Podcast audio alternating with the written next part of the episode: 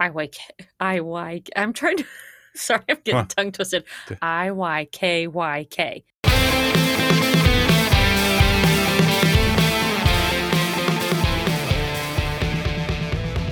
Welcome to the Teen Life Podcast, where we believe that teenagers are not a problem to be solved, but we're here to help you equip teenagers through the power of connection. And I am Carly Duke, and I am so excited to be here with Chris Roby today. Hey guys.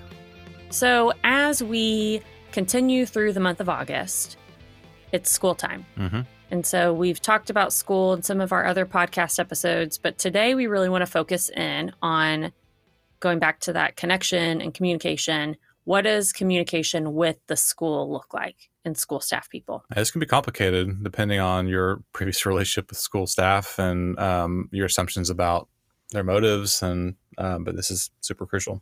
Right. And so, we work teen life with a lot of school staff, especially Yep. school counselors, administration, teachers.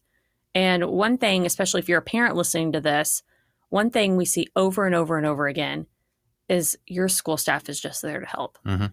They want to help. And so if you kind of come at it from a different perspective of not they're out to get my kid or they don't know my kid or they're just trying to get them in trouble, that is, we have found that is not the case. They're wanting to help and they're trying to do their best. They often are very overwhelmed Mm-hmm. especially in the last 18 months. They've been overworked, but all they're trying to do is help your kids succeed. Yeah, and I think one of the helpful things is I've worked with, with school staff over the last dozen years or so is to step back and get a get a glimpse of what what they actually have to do and what they have to manage every year. And so Mhm. one of the one of the reasons I am enamored with public schools especially is they don't get to choose who comes through their doors. It's Mm. the it's the kids who are within that particular zip code or um, boundary line, and every August they get a classroom full of kids or um, you know caseload if they're a counselor or whatever that looks like of kids that they didn't choose and they have to kind of make it work right and so group dynamics are all, already kind of complicated but when you throw all these kids in together from different backgrounds uh, different levels of trauma uh, different learning styles and educational levels all of that you got to make all of that work and you don't really get paid a lot it is a labor of love. I mean, there there's there's a reason that these very smart people are choosing to go the route of education because that's it's something that they love and are passionate about. So I say all that to say um, that has always allowed me to be a little bit more compassionate when maybe something's not going my kid's way, Mhm. and knowing that they, you know, there's always bad apples through any profession, but for the most part, that that teacher is trying trying their best. Right. So, to kind of get into what are some ways that we can best communicate both ways hmm from the school to parents and from parents to the school. But let's start with parents communicating with the school. One thing I think is just starting with that assumption that the school staff is for your kid. hmm if you start with that assumption, it's going to change the way you hear their feedback hmm compared to if you come in with the assumption of my kid is always right and the school staff person doesn't know what they're talking about. You're going to view this conversation through a different lens. there's a there's a term out there about about your priors about uh, being aware of your own biases coming into a relationship with a teenager or sorry I'm sorry with a teacher hmm if you as a kid maybe had bad experiences with teachers or a bad experience at school just make sure you know or you're aware of your own priors on that that might not be the specific case for this school or your kid Mm. um, it doesn't always happen the same way over and over and over again. So, like Carly said, if you're going in with a negative attitude or the assumption that they're out to get your kid, they're probably out to get your kid. Yeah. and you're not going to really get anywhere. Um, but in a previous episode, uh, we had an author talk to teenagers about those negative thoughts and paying attention to those. And we can do the same as, as, as parents. Totally. Another thing is ask how you can support them or be helpful Mm.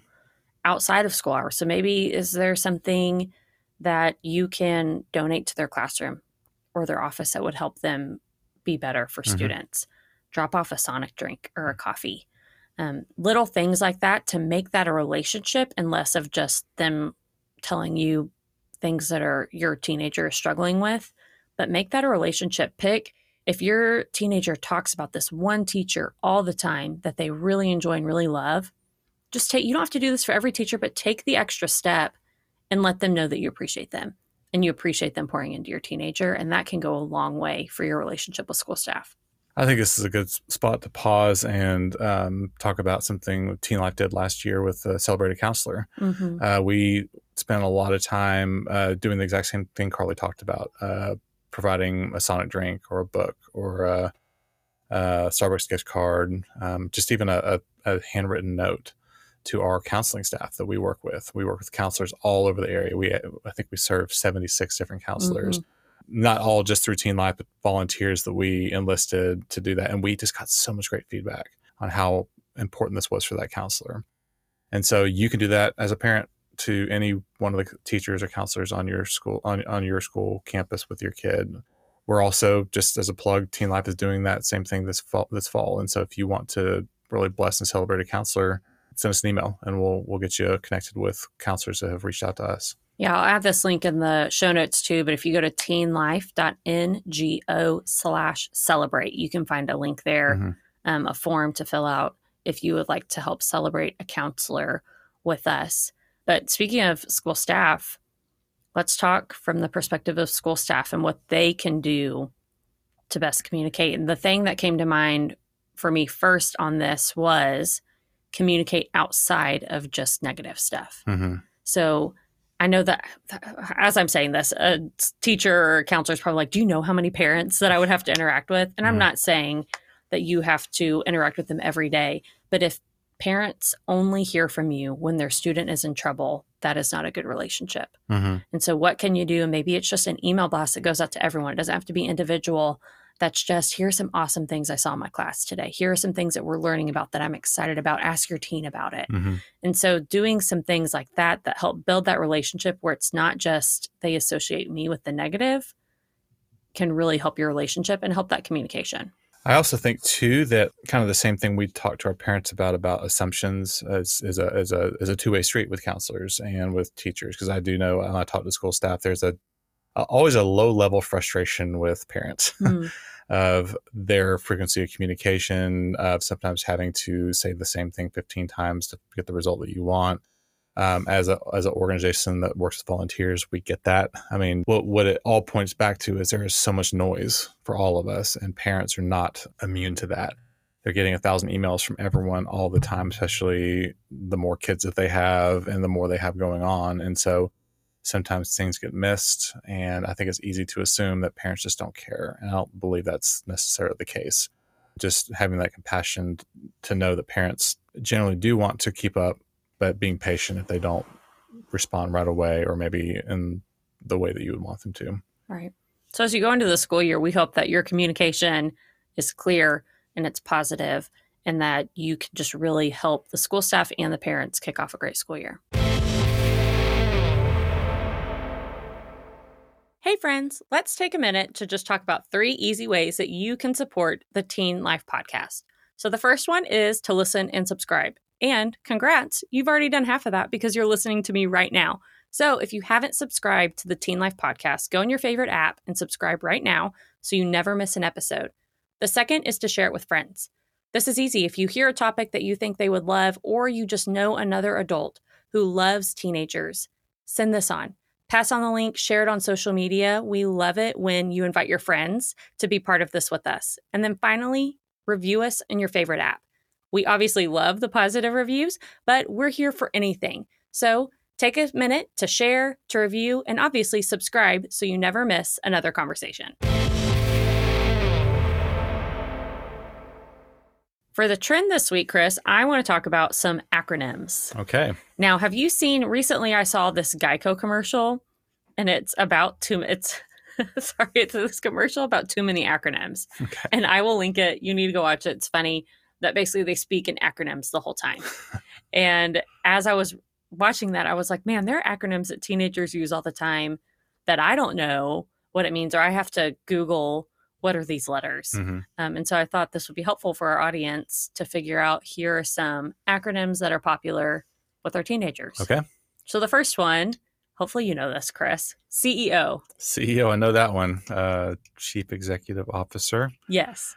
So that one's being used right now, which is so funny by teenagers, by everyone, but that's kind of when you're the best at something. So I'm the CEO of TikTok.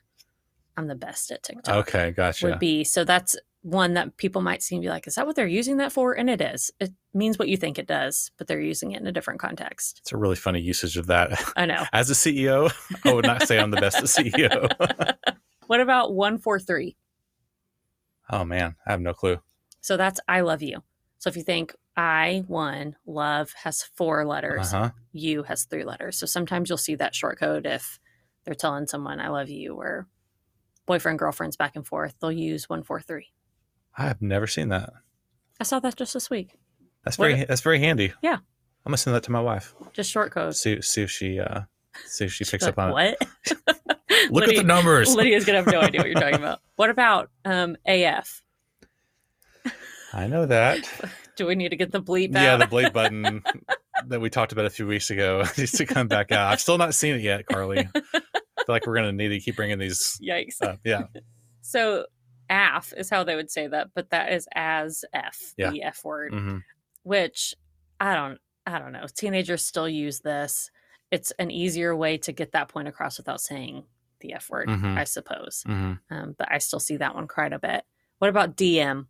That's direct message, right? Yes. Okay. So it would be direct message on social media. So like on Instagram, you can DM someone. You might hear slide into the DMs hmm as a way that someone is messaging you one on one. Or DMs are open. Yes. I see that on Twitter sometimes. There you go. Mhm. Perfect. Mhm. What about HMU? I have. I might have to. Yeah, you'll have to tell me. So that one's hit me up. That's right. Hit me up. Okay. Yeah, that's what that's what I was thinking. I wasn't confident enough to answer that. Yeah, so hit me up. I see that one on social media a lot too. If you want, if you're wanting someone to reach out to you, or sometimes they'll on Instagram post their post in their stories and say "hit me up," meaning go and like it, comment on it, all of that stuff. Gotcha. What about I Y K Y K? I Y K Y K. You know, I feel like I've seen this and had no clue what it meant. So this means if you know, you know. Oh. And you oh. probably have seen this quite a bit. This one's used quite a bit. So that's almost like someone would put out a picture with no context and just say, I Y K I Y. I'm trying to, sorry, I'm getting Huh. tongue twisted. I Y K Y K. If you know, you know. So meaning like, I'm not going to context you. If you know what this is, then you know what's going on in this picture. Huh. That seems kind of like exclusive. Yeah, it does. So almost inside jokey kind of. Okay. What about, so this one I've seen M I O or M I H O. M I M as in Michael. I am. Did I say it wrong? I M O. I am, in my opinion. Yes. Okay, in my okay. opinion, in my honest opinion, in my humble opinion, you kind of see different versions Mhm. of that. So people might put that before something like in my opinion, and then they give their opinion. Okay. Um, FYP.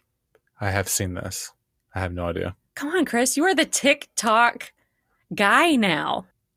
Carly, I've kind of, I've kind of slid off. Oh no.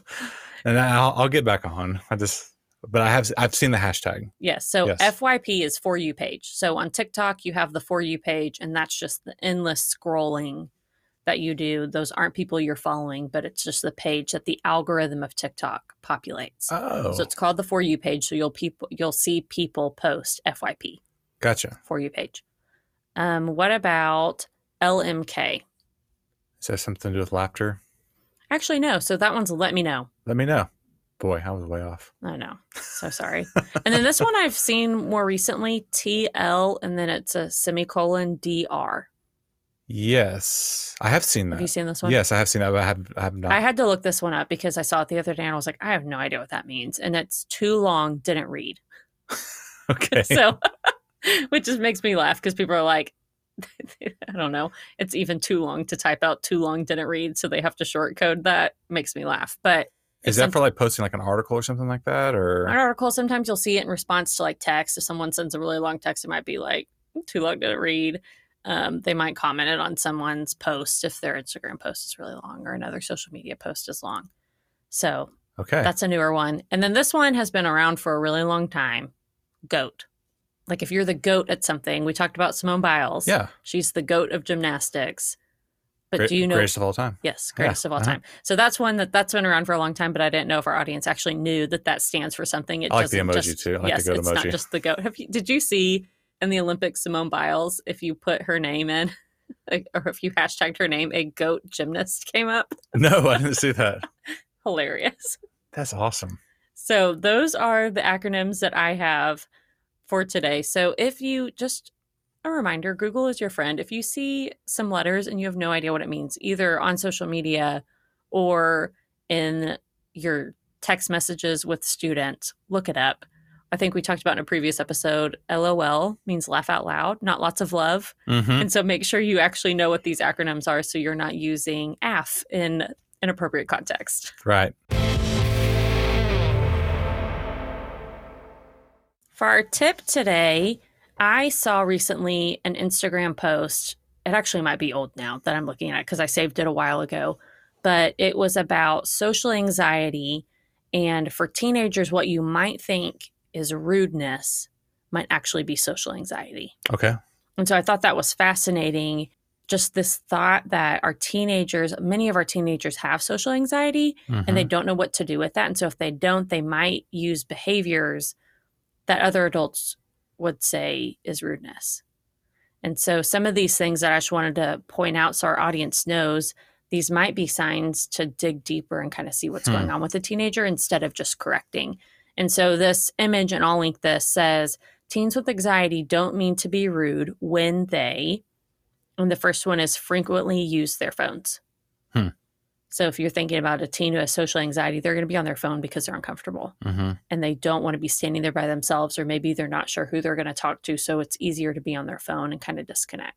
Gosh, I would say this is a this bleeds all over the place. If you walk into a Mhm. room where, especially it's a lot of new people, the phones are out. Yeah, yeah, it's definitely it's definitely a, a, a soother.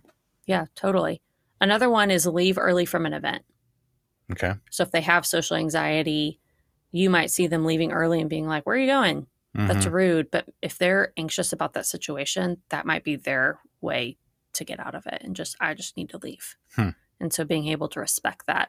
Um, another one is declining phone calls, which I totally do. Mhm. if I don't have to take a phone call, there's something about a phone call compared to a text. And I think, especially for our teenagers and younger generations, that there's anxiety behind a phone call if you have to respond right then. Where a text, you can read it and take your time and respond in a way that you want to, or you could even ask someone, How should I respond? And so, declining phone calls might be a way that they're telling you, I have some social anxiety and I'm not sure how to respond to that. Uh, I was finding trying to find a way to bring up all the decline calls. Oh, yeah. Sorry. Chris. Yeah. Text only yes, from Carly. I know now. It took a podcast to figure this out, but yes, I know now why. Another one is interrupting conversations. So, kind of just similar with all these other ones. If you're interrupting, or the last one with withdrawing in con- in conversations. Mhm. So you have these teenagers who have social anxiety, and a lot of times adults push them. Eye contact, get off your phone. You have to be at this time and you have to stay for this long, be engaged, all these things when those are actually symptoms that they're not just disconnected or rude, but there's anxiety there and that's how they cope with it. Yeah, the uh, the increased social interaction via digital means, such whether or not it's just texting or social media, it's uh, it kind of puts teens out of practice on what it means to have face to face interaction. And so, as we talked about uh, quite a bit on this particular uh, podcast about that that empathy of kind of seeing things from a, a, someone else's point of view. You know, we talked about school staff earlier and and parents having the empathy for a teenager that maybe they haven't had the right amount of practice when it comes to making eye contact or um, communicating with someone with the phone in the pocket or if they're in an anxious situation not to just go for the easiest move and to bail and i and i, I think you, you hit it on the nose that we as adults if we can approach it uh, in a shame-free manner but with empathy that man these kids just don't have the practice at this. We we could probably get a whole lot farther with our adolescents of having an empathetic response and and taking it a baby step at a time of here instead of hey next time you're in an anxious situation let's try to leave our phone in our pocket and that's it even if you don't have to, even if you don't say anything that's fine But at least keep the phone in the pocket where you're not Mhm. immediately going for it, and you, and then they'll notice how quickly they want to go for the phone, right? Or take that call next time, or um, stay engaged, or use that eye contact, whatever that small thing is to work with this the the adolescent in your life. Um, I think it has to start with empathy. Totally. And I think also starting with a safe place. Mm-hmm. So, hey, let's start this at a dinner table. We're Mhm. all going to put our phones up at the dinner table and let's start in a place where they feel safe. And then hopefully that will bleed over into other areas too where they don't feel as safe. But if you can work on that and name it and not just say, you got to get off your phone, I'm tired of that, but say, hey, sometimes I pull my phone out when I'm uncomfortable. Let's all try together Mm-hmm. to put that up today and see what happens.